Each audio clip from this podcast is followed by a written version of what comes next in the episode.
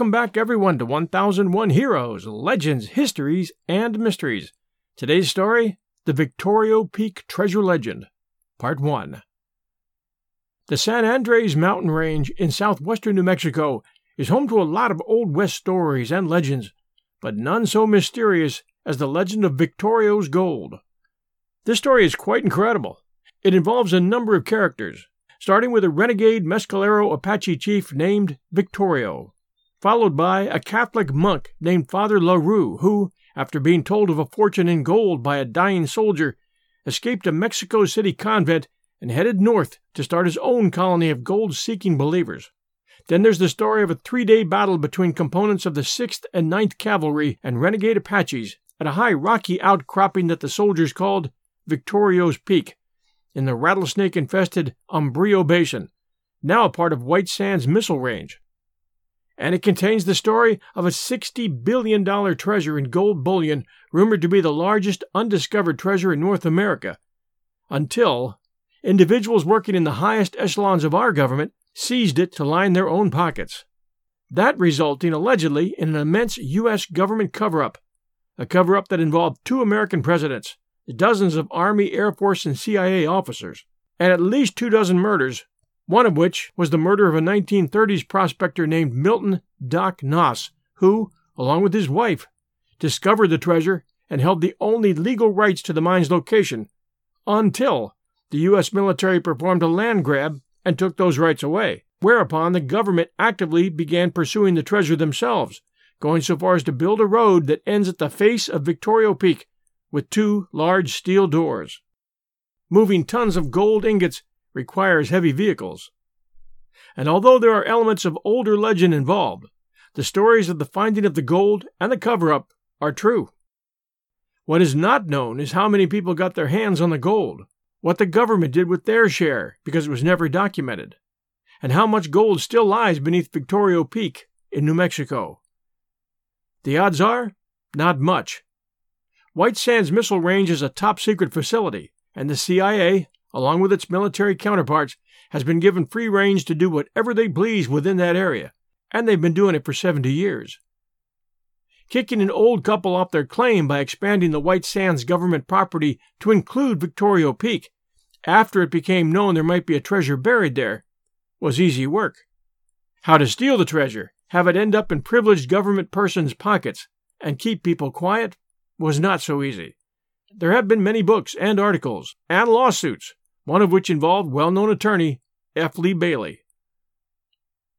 Barr McClellan, New York Times best-selling author and attorney for Lyndon Baines Johnson's interest between 1966 and 1977, said of one of those books, called The Gold House Trilogy, written by John Clarence and Tom Whittle. Quote, I was hooked, unable to close the covers of this unique treasure hunt the homicides, and the abuses of power. The trail of witnesses and paper and gold extractions seems never to end. In other words, the evidence is overwhelming. General Gerald Schoomaker, U.S. Army Special Forces, retired, wrote, It would be impossible to conjure up a more detailed, irrefutable, and shocking account of greed, corruption, deceit, and mortiferous behavior permeating the highest offices of our government. This is one of the most incredible stories I've ever researched, and how it avoided me for so long, I have no idea. But here it is. Buckle your seatbelts and secure that coffee mug, because it's going to be a wild ride. And our story begins right after this sponsor message. And now the story of Victorio's treasure. Victorio Peak is a high rocky outcropping in the Hembrillo Basin in southern New Mexico. For renegade Apache Indians who needed a base camp that offered a 360 degree view of the basin and its approaches, and was fairly easy to defend with a few well placed rifles, that peak made a near perfect hideout. Very few humans could live off the land in this part of the country, where water was scarce and rattlesnakes and scorpions and extreme heat were plentiful. But the Apaches had mastered it. The U.S. Army named the peak after the leader of a renegade band formed from the Chiricahua and Mescalero Apaches. That leader's name was Victorio. From hideouts like this one, he was best known and feared for his raids into Sonora, Mexico, during which he and his band of Apaches would raid livestock and kill settlers carrying off the women and leaving a bloody trail of bodies in their wake. The Apaches lived by the warrior's code.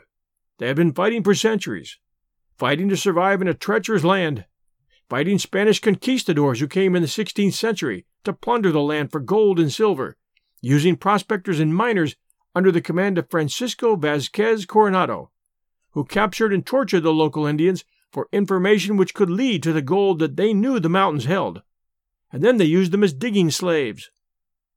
That gold was smelted and turned into coins and ingots and sent by Spanish ships across the Gulf of Mexico, then around Florida and Cuba, and the ones that survived storms and pirates made it across the Atlantic to Spain, which was built, in its heyday, on gold and silver mined and taken from North America. Then came the wave of mining operations up from Sonora, Mexico, financed sometimes by the church and sometimes by wealthy Mexico based Spanish families that had come to the New World to settle and prosper. Families that set mule trains up into the San Andres Mountains and elsewhere in the Southwest to dig for and bring treasure back in the form of gold and silver. When the Spaniards came, the Catholic missionaries followed, and their intentions were to establish colonies and Christianize and convert the local Indians, by force if and when necessary. Farming was impossible in this barren terrain, so the Spaniards forced, and the Padres encouraged and sometimes forced the Indians, as slaves, to mine the gold and silver in the mountains. These missionaries came from a wide variety of backgrounds, many from Spain and some from other European countries, including France. The New World offered a chance for the church to expand and grow and prosper. Mexico City became the launching point for missionaries who were sent to establish missions in the southwestern U.S., which was then considered Mexico. One of those French missionaries was named Father Philippe Larue, originally the son of a wealthy French nobleman. Larue had joined a French monastery in his home country, taking a vow of poverty and choosing to lead a life of self denial, and doing so pretty much as his own defense against established authority. To Larue, Becoming a monk was the best way he knew to rebel against his wealthy family status and the position in society of which he wanted no part.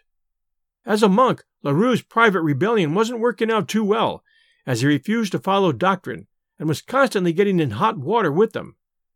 So the powers that be decided to send him to Mexico City and give him menial duty in the fields, which angered him even more. He began to complain about their policies, and soon they responded by whipping him locking him up, then sentencing him to hard labor, hoping that the rough treatment would straighten him out.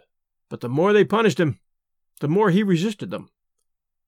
And that's when fate stepped in for Larue. One day, a soldier who had been serving in New Mexico arrived at the mission after a long journey. He had fallen ill during his journey, and Larue was given the assignment of nursing him back to health. But the soldier's health continued to fail, and he died. But before he gave up the ghost, he told Larue that he had found a large amount of gold in the area from which he had come. He told Larue that he wanted to return to Mexico City to raise money to mount an armed mining expedition, but he feared he would die before that could take place. Larue asked him where the gold was, and the man explained as best he could the landmarks, the number of days of travel it took, and where there existed a large vein of gold filled quartz inside a mountain peak. Larue was convinced that a fortune awaited him, but he was going to need men, horses, and equipment. For two years he plotted and planned, and managed to convince a small cadre of fellow monks, as well as two dozen Indian converts, to flee Mexico City with him and head for the San Andres Mountains in search of riches. There they would establish a colony in which the members could live and worship as they pleased, apart from the strict confines of the church. In the darkness of the night, Larue and his fellow believers stole several mules and a quantity of supplies and fled from the monastery, leaving Mexico City behind. As they traveled northward through barren deserts and rugged mountains, they grew weak from the travel through the sun scorched, arid land, finding very little wild game and even less water, until they reached the banks of the Rio Grande, where they replenished their supplies and sought information about the land toward which they were heading. A few more days of traveling brought them to the Hembria Springs in the wide basin that bordered the western slope of the San Andres Mountains, and here they found both water and game. This, to them, was paradise, a place where they could start a community and begin the hard work of searching for and mining gold. They quickly put some men to work building a cistern to capture rainwater, while others began hauling stones into place and mixing mortar to create stone buildings, including a crude chapel. Others planted corn and beans and dug primitive aqueducts to transport the water from the spring to their new gardens, as well as to the cistern, as they couldn't depend upon enough rain to sustain them. Within sight of their camp was a high peak that towered over a series of canyons that offered good opportunities for hunting, and while one of their party was searching the area close to that peak, he came upon a thick outcrop of gold located inside a cave on the side of the mountain. When he reported this back to the camp, LaRue was excited. Thinking this was the place the soldier had described, they had made it, and this was a sure sign from heaven that they'd made the right decision in leaving Mexico City. With the gold, they'd be able to make crucifixes and chalices for their church. He assigned two monks to the duty of digging out the gold vein, but there was much more than two men could mine. So soon there were two dozen men working around the clock, some with picks and shovels extracting gold from the shaft they were now digging, and others smelting the gold, heating the gold in kilns, and then separating out the impurities using a mineral acid, probably nitre, combined with water. Nearly pure gold was the result, poured into molds that would produce huge gold bricks when cooled. As the men labored, gold bars began to accumulate, and soon hundreds of them were stacked along the walls of a cave which was located far below that mine shaft. Somehow, maybe it was a deserter, no one knows. The word of their new settlement got back to Mexico City. Three years had passed, and LaRue had amassed a fortune in gold bars.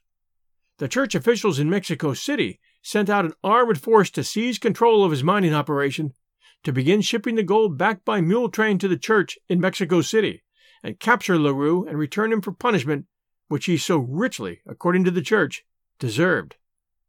But LaRue was tipped off that the soldiers were coming for him, and he ordered the entrance to the mine closed and instructed his faithful followers to stay silent about its whereabouts. When the soldiers and church officials arrived, LaRue was taken prisoner and interrogated ruthlessly. They tied him to a post and whipped him until his skin hung from his body in bloody shreds, but he wouldn't give up the location of the mine.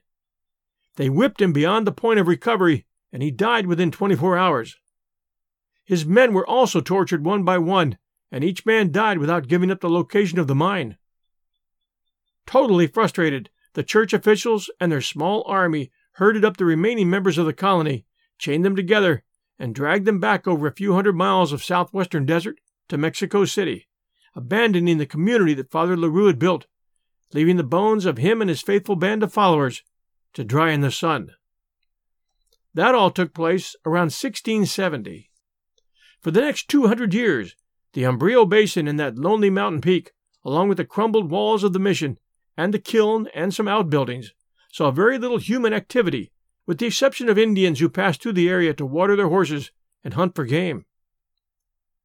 In 1870, a Mescalero Apache chief named Victorio rode through and was impressed by the way the peak and the canyons below offered a protected shelter, as well as a high point from which a watcher could scan the basin for approaching riders.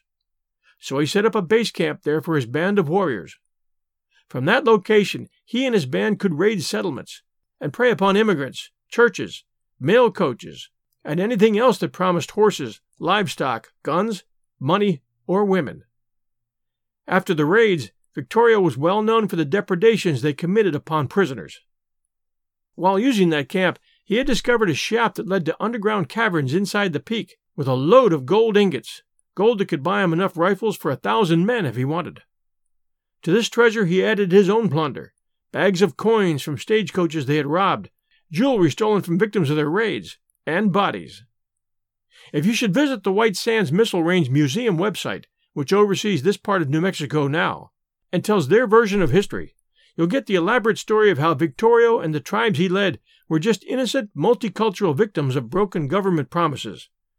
What you won't hear is how many innocents he and his band kidnapped, tortured, and killed, and what methods they used. Enough said. Victorio was known to have left his kidnapped victims' bodies in a cave on the side of the mountain peak there, along with whatever booty they needed for trade when they needed to buy guns or ammunition or whiskey from white and Mexican traders who had no problem selling to renegade Apaches. The U.S. cavalry had tracked Victorio to that mountain peak and its recesses in 1880, and on their maps it was called Victorio's Peak. The museum is well designed, showing topographical maps and providing overlooks so you can picture the battle that took place when portions of the 6th and 9th Cavalry were ambushed by Victorio's Apaches in the canyons and recesses that laid in the shadow of that peak. The ninth, by the way, were the famous Buffalo Soldiers. The museum website reads like this The Hembrillo Basin became the scene of the largest Apache cavalry battle of the Victorio War. On the evening of April 6, 1880, two companies of Buffalo soldiers, Afro American troopers of the 9th Cavalry, approached Victorio's camp and were ambushed by approximately 150 Apache warriors. Taking advantage of the limited cover on the ridge below where you now stand, the troopers held off the Apache throughout the long dark night. By morning, Captain Henry Carroll and seven troopers were wounded, two mortally, and 25 horses and pack mules were down. As the sun rose on April 7th, Apaches had moved within close range of the troopers. Just as the Apaches prepared to attack, reinforcements arrived from the north and the west. The Apache abandoned their positions and retreated to the long ridge to the south, Victorio Ridge, from which they fought a rear guard action as their women and children escaped by climbing out of the basin, led by the Apache Nana, to the south. The reinforcing troops included two additional companies of Buffalo soldiers, three companies of Apache scouts, and one company of 6th Cavalry from Arizona.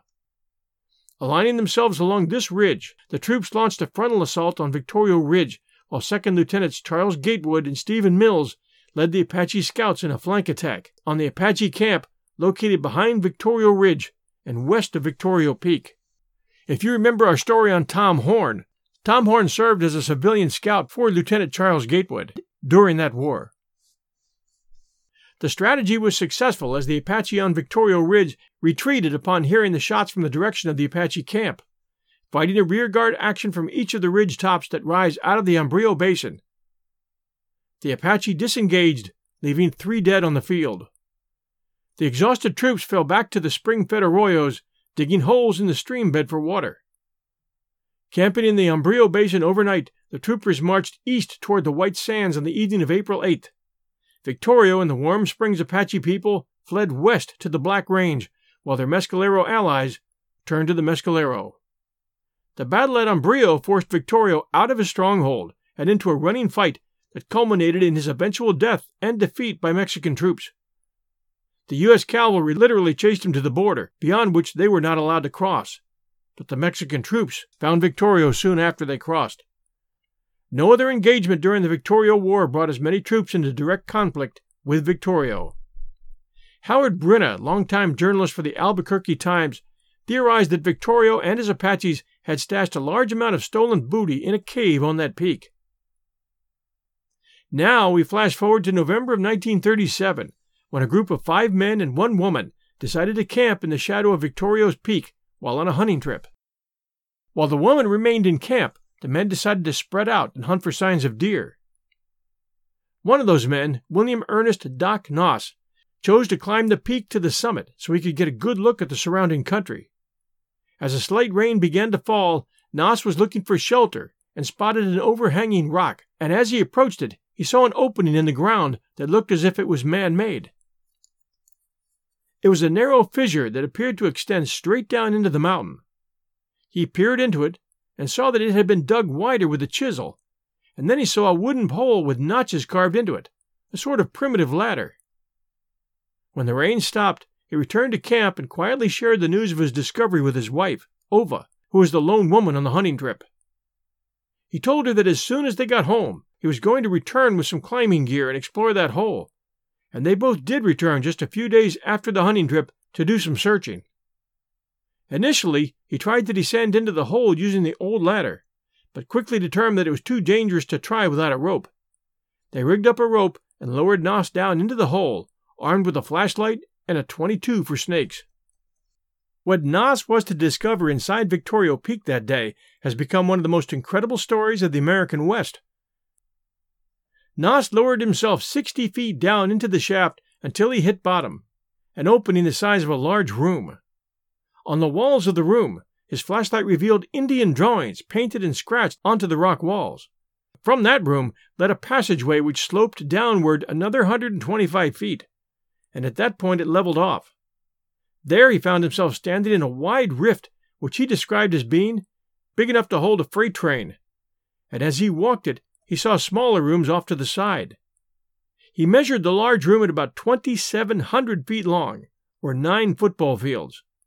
There was a lot of evidence that the room had been used by a large number of humans for many years. At one point, his flashlight fell upon a human skeleton, its wrists still tied behind its back. No doubt a prisoner of the Apaches, he thought, who must have occupied these rooms inside the mountain. Before he left this room, he would count 26 additional skeletons, all bound and most of them secured to wooden stakes which had been driven into the ground. Noss moved to another smaller room and found there a Wells Fargo chest along with several guns, swords, saddles, jewels, and a huge stack of leather pouches filled with gold coins. In the same room, he found a box of letters, most of them dated 1850. Noss filled his pockets with gold coins taken from one of the pouches, as well as some of the jewelry, and returned to the large room. He shined his light along a wall in the far corner, and was amazed to see stacks of metal bars piled high up along the wall. Thousands of bars, stacked like firewood. Once outside the mine shaft, Noss stared what he had seen and found with Ova. Almost as an afterthought, he mentioned the long rows of what he described as metal bars, and she asked why he hadn't brought one of the bars up. So he explained that each one weighed about forty pounds, and he was already loaded down with coins. The passageways were narrow, and climbing was difficult. Nevertheless, he turned back into the shaft, and one hour later brought up one metal bar for Ova. Together they examined the heavy bar, and Ova noticed that if you held it up to the sun just right, it had a kind of a gold gleam. They gave it the scratch test with a pocket knife, and sure enough, what they saw was gold. This was the Depression, and times for most people were hard. They had found a treasure worthy of a king even without the bars, which they now knew were gold. With all this wealth beneath their feet, they knew their lives were about to change, but they had no idea of how. We'll return to our show right after this message from our sponsor. And now, back to our show. Letha Guthrie, Ova's eldest daughter, described the next few years as being a very happy time for the Noss family in an article published by Freedom magazine titled The Mystery of the $30 Billion Treasure and written by Thomas J. Whittle in 1986. For the most part, they confined their work to the immediate family, she said, and a couple handfuls of trusted associates. Their father, Doc Noss, believed that the government would one day take it from them if, if it became known that they had discovered treasure on Victorio Peak, and he demanded secrecy from all of them.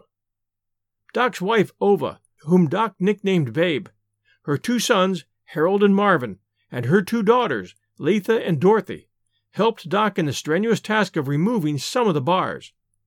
It's important to realize that the smallest bars weighed 40 pounds each, you would have to carry the 40 pound bar upwards 186 feet, bending over at the waist and climbing through narrow passageways.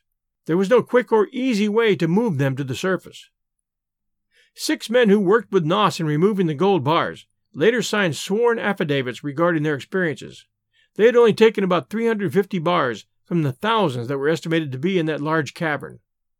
One of those men, B.D. Lampros, described having his photograph taken with Colonel Willard E. Holt of Lordsburg, New Mexico. Each held an end of the bar while it was being sawed in half. Joe Andrade, an electrician from Santa Fe, New Mexico, reflected on the days when he worked with Doc Noss in the late 30s. I was just a kid, he said, about 13 or 14 years old. When asked about the bars, he said, I sawed one in two with a hacksaw. Another worker, Joseph Seraphin, said the bars were stacked like cordwood.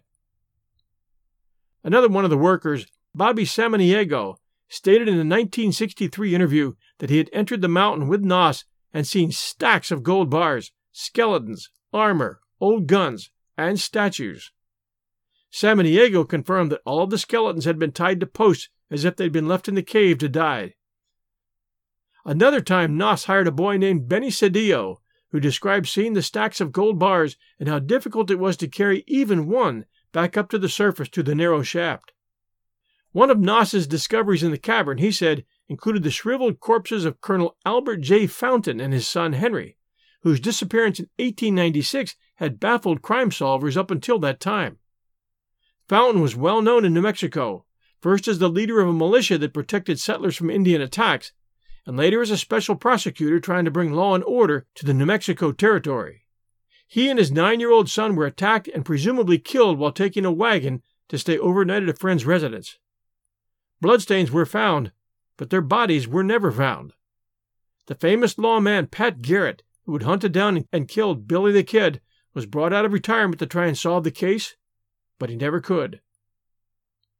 After two years of removing a small portion of the treasure from the cavern, using only people who could absolutely trust, and making infrequent trips that did not attract undue attention, Noss was getting frustrated. If the width of the shaft could be widened, it would allow them to remove the treasure much more quickly. In 1931, he set off a dynamite charge in an attempt to widen it, but the opposite took place, and the shaft collapsed in a cave in, plugging the entrance and stopping any future attempts to get at the treasure. Noss tried and tried, but couldn't get through to it. Neither he nor his wife would ever see the treasure again. He then started selling off the portion of gold he had found, something he could not do before because he didn't want to attract undue attention to himself and his find. And the Gold Reserve Act of 1934 had put the kibosh on owning or selling gold. And how many of you listeners know about that? Here it was in the middle of the Great Depression, and suddenly you were being ordered by the American government to give up any gold you owned. Section 2 of the Gold Reserve Act transferred ownership of all monetary gold in the United States to the U.S. Treasury. Monetary gold included all coins and bullion held by individuals and institutions, including the Federal Reserve. In return, individuals and institutions received currency at a rate of $35 per ounce of gold. Back then, our U.S. dollar was tied at the hip to our supply of gold bullion. This rate reduced the gold value of the dollar to 59% of the value set by the Gold Act of 1900 which equaled $20.67 per ounce. That rate had prevailed until the spring of 33, when the Roosevelt administration began its campaign to devalue the dollar. The plan was very controversial, and it didn't help to pull the U.S. out of the Depression. Many people thought at the time that it was a huge government grab and was in direct violation of our rights. And why would we want to devalue the dollar in the depths of a depression? We chanced suffering the same fate as Germany. Many people turned in their treasured gold coins for paper money, which continued to buy less and less throughout the 30s, and some held on to their gold, hoping for better days. In the spring of 1938, Doc Noss and Ova went to Santa Fe to establish legal ownership of the find, filing a lease with the state of New Mexico for the entire section of land surrounding Victorio Peak. Subsequently, he also filed several mining claims on and around Victorio Peak, as well as a treasure trove claim. There was no White Sands missile range at that time. That would come under Truman's presidency amidst fears that the Soviet Union was using German scientists to perfect a nuclear device as well as to create a new breed of aircraft. And the U.S. needed a top secret and remote testing range for its military. Meanwhile, Doc Noss had entered a partnership with a man named Joseph Andrade, and together the two were able to sell off a great deal of their treasure to buyers in Arizona on the black market. The money they received, according to Noss, was to be used for future mining operations to gain access to the treasure cavern. They then tried and tried to open that shaft, but each attempt resulted in failure. Noss was growing bitter and fighting constantly with his wife Ova, and they ended up getting a divorce. In 1949, Noss entered into another partnership with an engineer from Alice, Texas named Charles Ryan. Noss showed Ryan the 51 gold ingots still in his possession, as well as several artifacts and jewels he had taken from the cavern, and Ryan was convinced. Ryan made a deal with Noss for a piece of the treasure, and then supplied Noss with the cash. It was at this point that Noss discovered that his ex wife had filed a claim on the mine, and they went to court. The court decided that until a legal claimant could be determined, no one would be allowed in the area. Now, with all the delays and legal complications, Noss and Ryan found themselves arguing, and Ryan at one point said he wanted to withdraw from the deal and demanded that Noss return his investment. The request angered Noss, and he threatened Ryan. The two men exchanged blows, and at one point, Ryan drew a gun and shot Noss in the head, killing him. Ryan was charged with murder, but was later acquitted. On the night before his death, Doc Noss, perhaps sensing that his life on Earth was drawing to an abrupt close, or maybe just sensing that his business deal was about to end, enlisted the aid of a cowboy named Tony Jolly to shuffle the locations of various stashes of the gold bars so that Ryan couldn't get access to them. There were 110 gold bars moved that night, according to a signed affidavit obtained by Freedom magazine. The affidavit states, in part, in March of 1949, I moved 110 poured bars of gold in an area which is now White Sands Missile Range, which is now the area of Victorio Peak. On the night of March 4, 1949, I went with Doc Noss and dug up 20 bars of gold at a windmill in the desert east of Hatch, New Mexico, and reburied them in the basin where Victorio Peak stands. Then we took 90 bars, stacked by a mine shaft at Victorio Peak, and reburied them 10 in a pile, scattered throughout the basin with the exception of 30 bars that we buried on a grassy flat near the road we came out on. As more years passed, Ova held on to her claim. Every now and then she would hire men to try and clear the debris from the opening to the shaft, but none of their efforts worked. Then in 1955, the U.S. federal government's White Sands Missile Range extended its boundaries to include Hembrillo Basin and, yes, Victorio's Peak. And that's when some real government subterfuge began. When Ova's hired men were discovered digging on Victorio's Peak, they were found out and quickly escorted off what they were told was not private land. And the fact that she held a claim mattered nothing to them. Ova Noss was understandably angry. She began an exchange of letters with military officials demanding that she had a right to work the claim. But they continued to deny her access to the area, stating that there were security reasons. As time passed, she tried to pick up any mention of what was going on inside White Sands Missile Range, beyond all the mystery that surrounded Area 51 and all the testing of top secret aircraft. And she was able to find out that military personnel were trying to gain access to the treasure chamber inside the mountain. In 1961, after hearing that, she hired four men to travel to Hembrillo Basin to attempt to clear the shaft and try to determine the extent of the military's efforts to find her mine. On October 28, 1961, the men arrived at her claim only to discover a group of four U.S. Air Force officers and four U.S. Army enlisted men digging in the opening. The officers ordered the trespassers away, explaining that they were on government property illegally. She was rightfully enraged that the U.S. government would use its power to not only take away her rights to her claim, but to try to take the treasure for themselves. Greed and power are a deadly combination, and the men who control the upper echelons of power in the U.S. government have proved over and over that the government has not always been run by the people and for the people, but by a few and for a few with little fear of having to pay for their crimes. When her four men reported back to Ova, she hired attorneys who then contacted government officials, who got busy then stonewalling those inquiries and denying any kind of justice to Ova. Inquiries were then made to Colonel Morton Jaffe, the judge advocate at White Sands Missile Range, who denied that any excavations were taking place at the site, basically telling her to pound sand. And the search by privileged members of the military and the CIA, who had heard of the treasure that existed on their top secret base, was just beginning.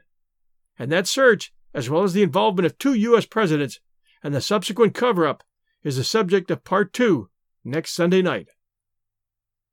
Thanks for joining us at 1001 Heroes, Legends, Histories, and Mysteries podcast. Some updates for you. We recently launched 1001 Ghost Stories and Tales of the Macabre, and by the time you're catching this episode, it should be out there on Apple and others. We'll list links to that show for you here in our show notes. Please do share our show with others and send us a kind review. Reviews are always greatly appreciated. Tomorrow we'll be speaking with the author of the new book, The Forty Thieves on Saipan, the story of a special commando unit whose job it was to work behind Japanese lines during the bloody 17 day battle for Saipan, which the Japanese considered to be homeland and a veteran son's amazement to find that his father had led this group of decorated World War II heroes and never talked about it. That will be appearing as an episode here in about three weeks.